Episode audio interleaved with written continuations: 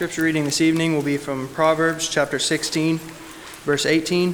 Proverbs 16, 18. That'll be page 539 on the Red Pewback Bibles. Pride goes before destruction, and a haughty spirit before a fall.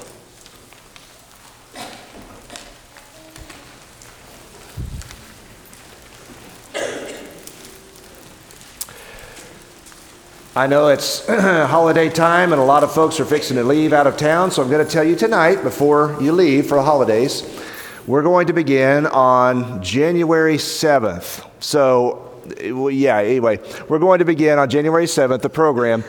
I don't know if you were around, some of you were, well, most of you were. Uh, about three years ago, we did a program we called Reading in Sync. And what that was, was we were reading the Bible together as a congregation. And then on Sunday, one of the lessons, either Sunday morning or Sunday night, would be about what we had read uh, the previous week. We're going to restart something similar, not exactly the same. Uh, we're going to call it Let's Read the Bible. Simple, right? Let's read the Bible. And uh, beginning on January 1st, if you've got a Bible reading plan that you're already invested in and you're really excited about, go do that, please. Uh, we want people to read the Bible.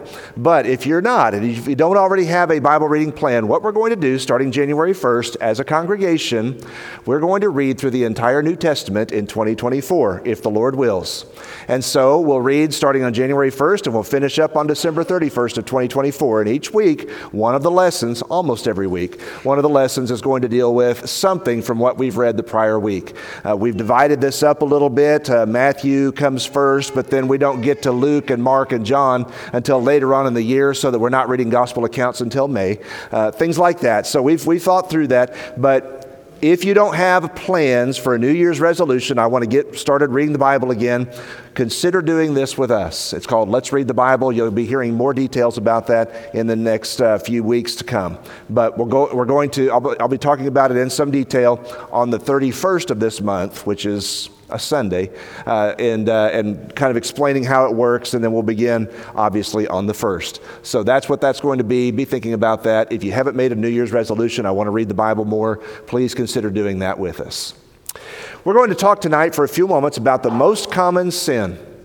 It's a sin that every single one of us struggles with. And if you think you don't, you do.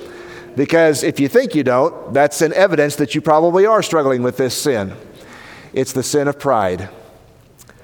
Theologians think that it is possible that pride is the foundation of all other sin.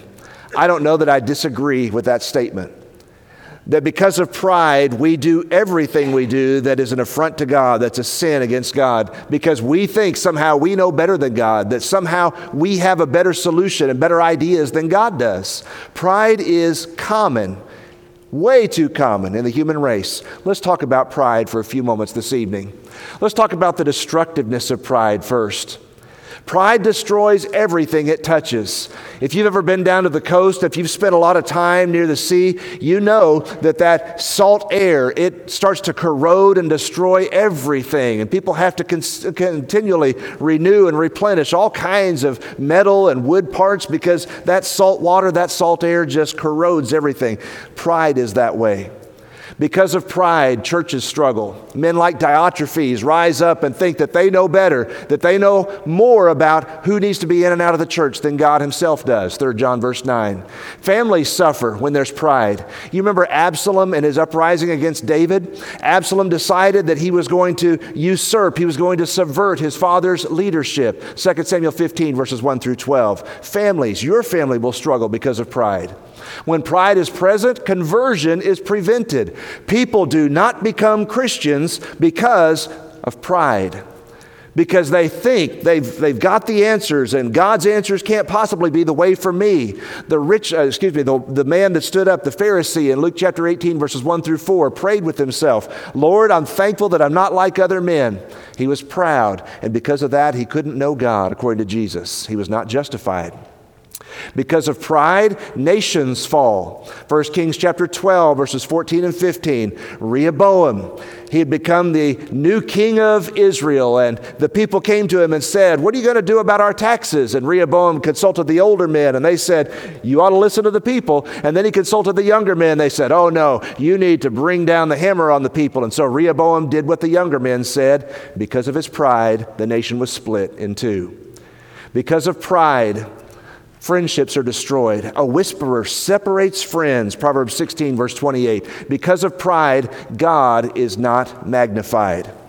Nebuchadnezzar the king walked on the rooftops of Babylon and he looked and saw the great city and said, Is this not great Babylon that I have built for my glory by my power?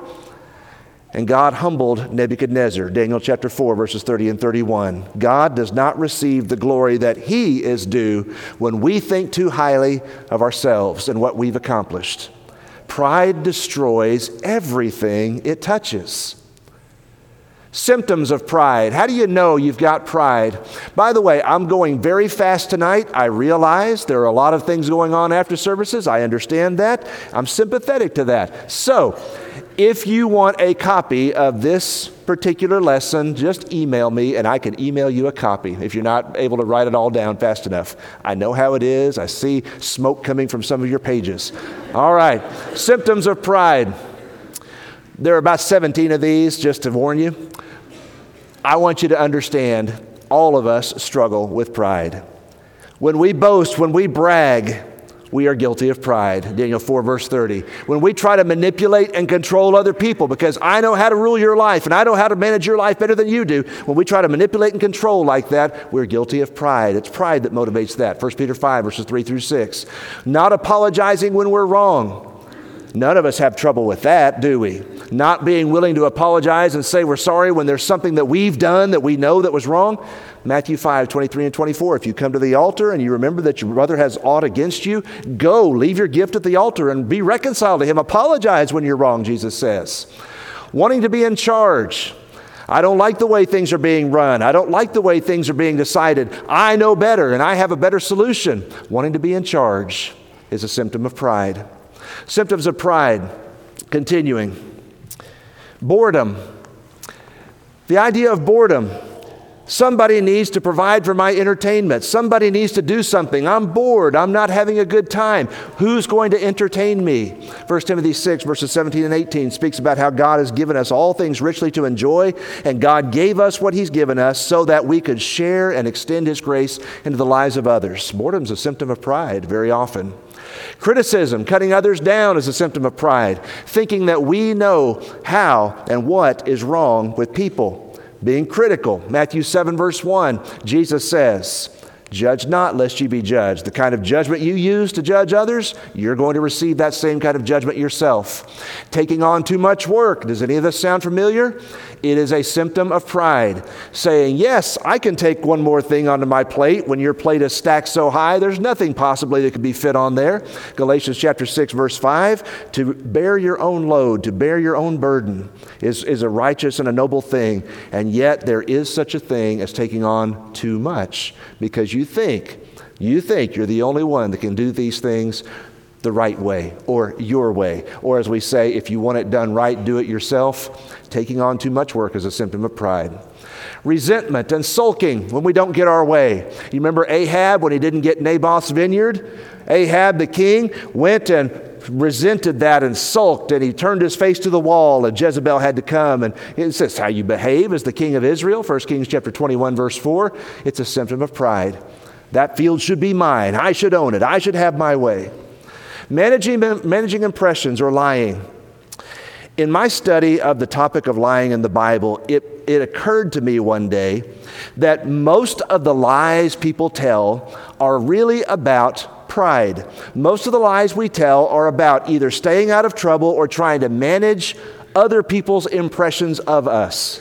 And either way, it's because we don't want the consequences of what we've done or because we want people to think more highly of us than really they ought to think. Ephesians 4, verse 25 don't lie to each other. Put away lying and let each of you speak truth with one another. It's a symptom of pride. Continuing symptoms of pride trying to be noticed. Look at me, look at me. I want everybody to see me and I want them to pay attention to me. 1 Timothy 2, verses 9 and 10. Itching for compliments, wanting someone to appreciate and someone to adore and someone to praise us. It's a symptom of pride. Being impervious to reason. Does any of this sound familiar? No one can reason with me. I've got my opinion, I've got my, my mind settled, and you cannot talk to me, and I will not listen to anybody that reasons with me differently. James 3:17 speaks about the, the, the faith, or excuse me, the wisdom that comes from above. It's pure and peaceable and reasonable and gentle and full of mercy and good fruits. It's unwavering. It's without hypocrisy, that, that wisdom that's from above. When we're impervious to reason, we will not listen to anybody we're guilty of pride. Symptoms of pride being argumentative, having an argumentative spirit. I just like to argue. I just like to pick. I just like to fuss. It's a symptom of pride. Again, being anxious and worrying about things. Being anxious in a way that is sinful, that is wrong, that is obsessive, and worrying about things, the things I ought to have. Matthew 6, verse 34 warns us that we ought to take no thought about tomorrow. Tomorrow, tomorrow will take care of itself. Sufficient for today are its own troubles. Oversensitivity. Remember what they said about Saul and David after David killed Goliath? They sang a song in Israel in 1 Samuel 18. They said, Saul has slain his thousands, and David has slain his ten thousands. You remember that? And Saul became so angry at David. He became so angry about what the people were singing sometimes all of us are too sensitive for our own good. We think far too much of ourselves and far too much of what people ought to think of us as well. Overreacting. Jonah chapter 4, verse 1 Jonah the prophet went and preached to Nineveh, and Nineveh repented, and Jonah was excited about the idea that God was going to punish those Ninevites. And he really, really was spiteful and angry when God failed to punish those Wicked Ninevites in Jonah's mind, overreacting. These are symptoms of pride. All of these, it wears many faces, pride does. It has many different outlets and many different, um, many different facets to it. And so, even if one or two of these that we've mentioned in this list are not maybe pertaining to you, at least not characteristically, all of us can see some of ourselves in that list, can't we? We can see ourselves reflected. Refusing advice, People give you good advice, and you say, No, I'm not going to listen. I respect that person's wisdom, but I'm not going to listen to what they have to say. It's pride that does that. Those are symptoms of pride, and if I haven't convicted you yet, I don't know what else I can do. But we, let, us talk after worship tonight. I'd like, to, I'd like to visit with you. Those are symptoms of pride. Let's turn our attention now to types. When you study the Bible, there are different types of pride. In the first place, there is religious pride. I'm thankful, God, that I'm not like other men. I'm thankful that I do things right and I've got my act together and I'm not like those people over there. That's religious pride. If we're really honest with ourselves, we ought to be poor in spirit. We ought to acknowledge, God, be merciful to me, a sinner. Luke 18, verse 13. But religious pride is alive and well, even sometimes in the church of our Lord. Sometimes we look down our spiritual noses at people, and we ought to be taking, a really good look in the mirror before we do that. Religious pride. There's material pride. God, I'm thankful that you've blessed me so much with so many material goods and wealth and things like that, and we can despise others sometimes intentionally, sometimes unintentionally, just not being thoughtful about how we handle what God has given us as stewards. Luke 12, 16 through 21, that rich farmer, all he thought about was himself. All he thought about was his barns and wanting to build bigger barns. That's all he could think about. Not a thought in the world about anybody else and about how to help others. Proud of his stuff. Again, social pride. Because of the background we come from, because of our education level, because of the color of our skin, because of our ethnicity, sometimes we may be guilty of pride in those areas. Galatians 2 11 and 12, there was a I want to say this, there was a potluck in Antioch, and at that potluck, Peter refused to eat with the Gentiles. And the Bible tells us that not only did Peter stop eating with the Gentiles, but then other Jewish Christians did, and even Barnabas was carried away by this. And what's the problem? The problem is pride. We're worried about what people think, and we're worried about what they're going to say about us. Social pride, intellectual pride.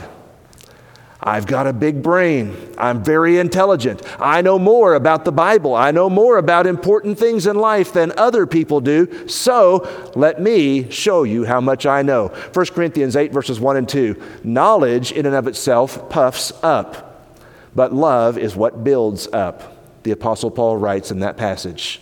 Intellectual pride, snobbery, looking down your nose intellectually at people that you feel like are not as intelligent as you are. And then there is hypocritical pride. The kind of pride that puts on a show and tries to pretend. Ananias and Sapphira come to mind. They wanted to be known in the church as great givers. And so, what Ananias and Sapphira did is they sold some land and they acted like, they pretended that they were giving all the money from their land to the church, to the apostles. But in reality, they had kept back part of that money for themselves. Hypocrisy. And a lot of people in this world are hypocrites and they try to manage their impressions, manage the way people think about them. It's a manifestation of pride. A number of types of pride you read about in Scripture. And all of us, again, if we're honest with ourselves, we can see something of ourselves in all of these things from time to time. What about it spiritually? What does God say about pride? What does He say about this? And what, what can we take and remember about this particular sin? In the first place, Proverbs 16 18, that Jake read just a few moments ago, pride goes before destruction, a haughty spirit before a fall. Pride always, always, always destroys, and it always results in tragedy. It destroys everything it touches. Listen to what I'm saying.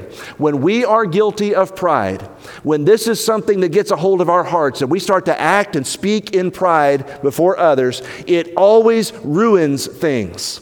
That's just its nature. It is a sin against God, it's a sin against other people, and it tears down families and it ruins churches and it causes friendships to be severed. That's what pride does. It always results in tragedy. Make no mistake about it, God is not mocked in this regard. Galatians 6, verse 7. The Bible also teaches this repeatedly God always opposes the proud.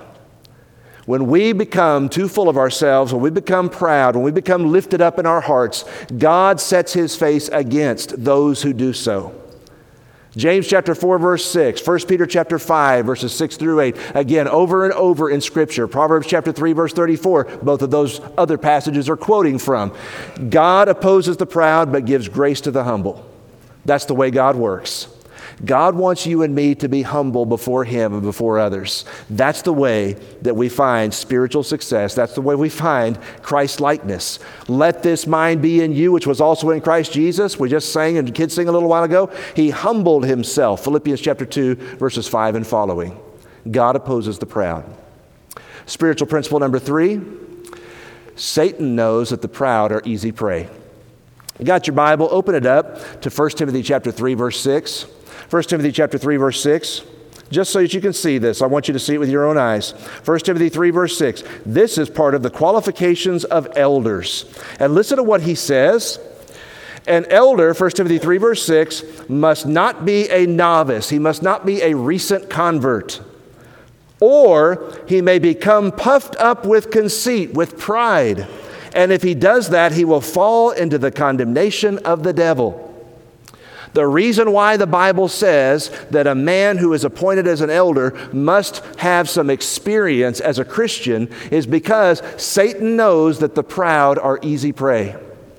1 Peter 5, verse 8 The devil, your adversary, walks about like a roaring lion seeking whom he may devour. You know what he said right before that in 1 Peter 5, verse 6? He said, Humble yourself before the Lord, in the sight of the Lord, and he will lift you up in due season. Who does Satan come after first? Just like a lion always gets the weakest of the, of the herd, Satan comes after those who are proud. because he knows they're easy prey. You and I are easy prey for the devil when we're puffed up in our hearts, when we think too highly of ourselves, when we think that we're something when we're not. That's the condemnation of pride in Scripture.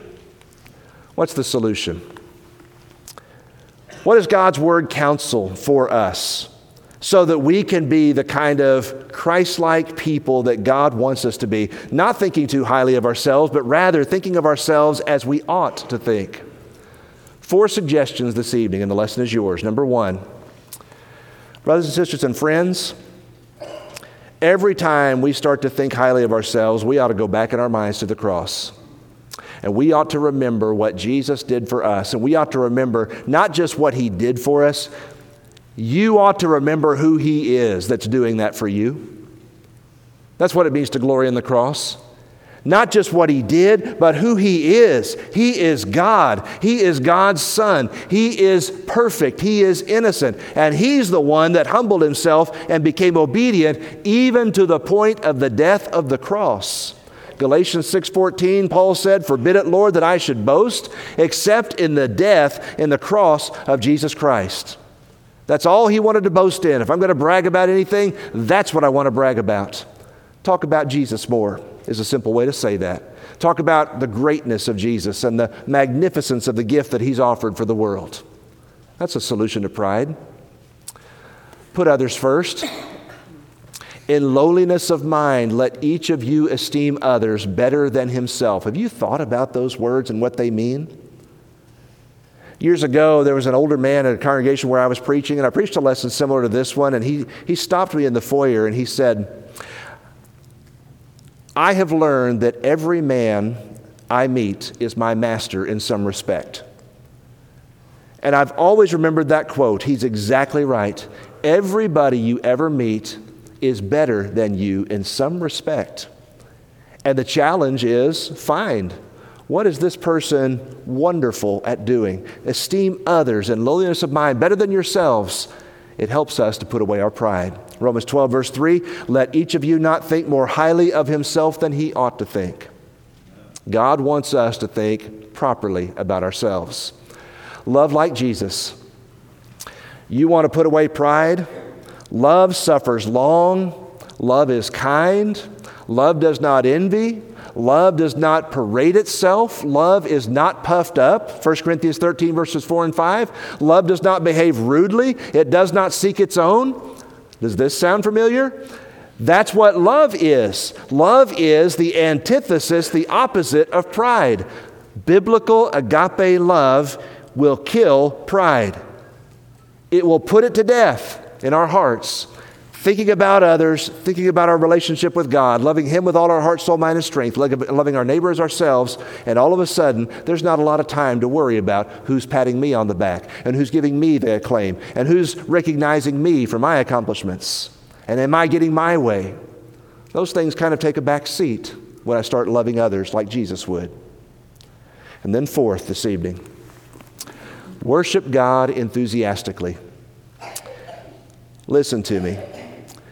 The most important thing you do in your week is worship. And it's not even close. The most important thing you do in your week is worship. How is your worship these days? When you come before God in an assembly like this, or maybe in your private study, or maybe in your car as you're driving to work, and you're singing before Him and you're praying to Him, how are you connecting with God? Is there enthusiasm? Is there a desire to worship Him? Can you sing sincerely, As the deer pants for the water, so my soul longs after you, O God? Because worship will put our pride to death as well. Sincere, genuine worship will do that. The problem that too many of us have is that our worship becomes rote and routine, and we don't think about what we're saying and what we're doing. We're just going through motions. That's not going to help, and it certainly doesn't honor God. Lift up God's name, exalt Him, and make sure your worship sings praises to His name. That's how you put pride in its place. It is the most common sin it is a sin that we all struggle with continually. But God has shown us in His Word not only the destructiveness of pride, He has shown us how to put it to death by following Jesus, by keeping our eyes on Him. This week, my challenge to you is this think about areas of your life where pride has been allowed to exist and reside, and ask yourself the question Master, is it I? What would you have me to do, O God, that I can put away this pride from my life? If we can help you obey the gospel tonight, heaven's invitation is yours. If we can help you by praying for you, praying with you, won't you make your need known while together we stand and while we sing?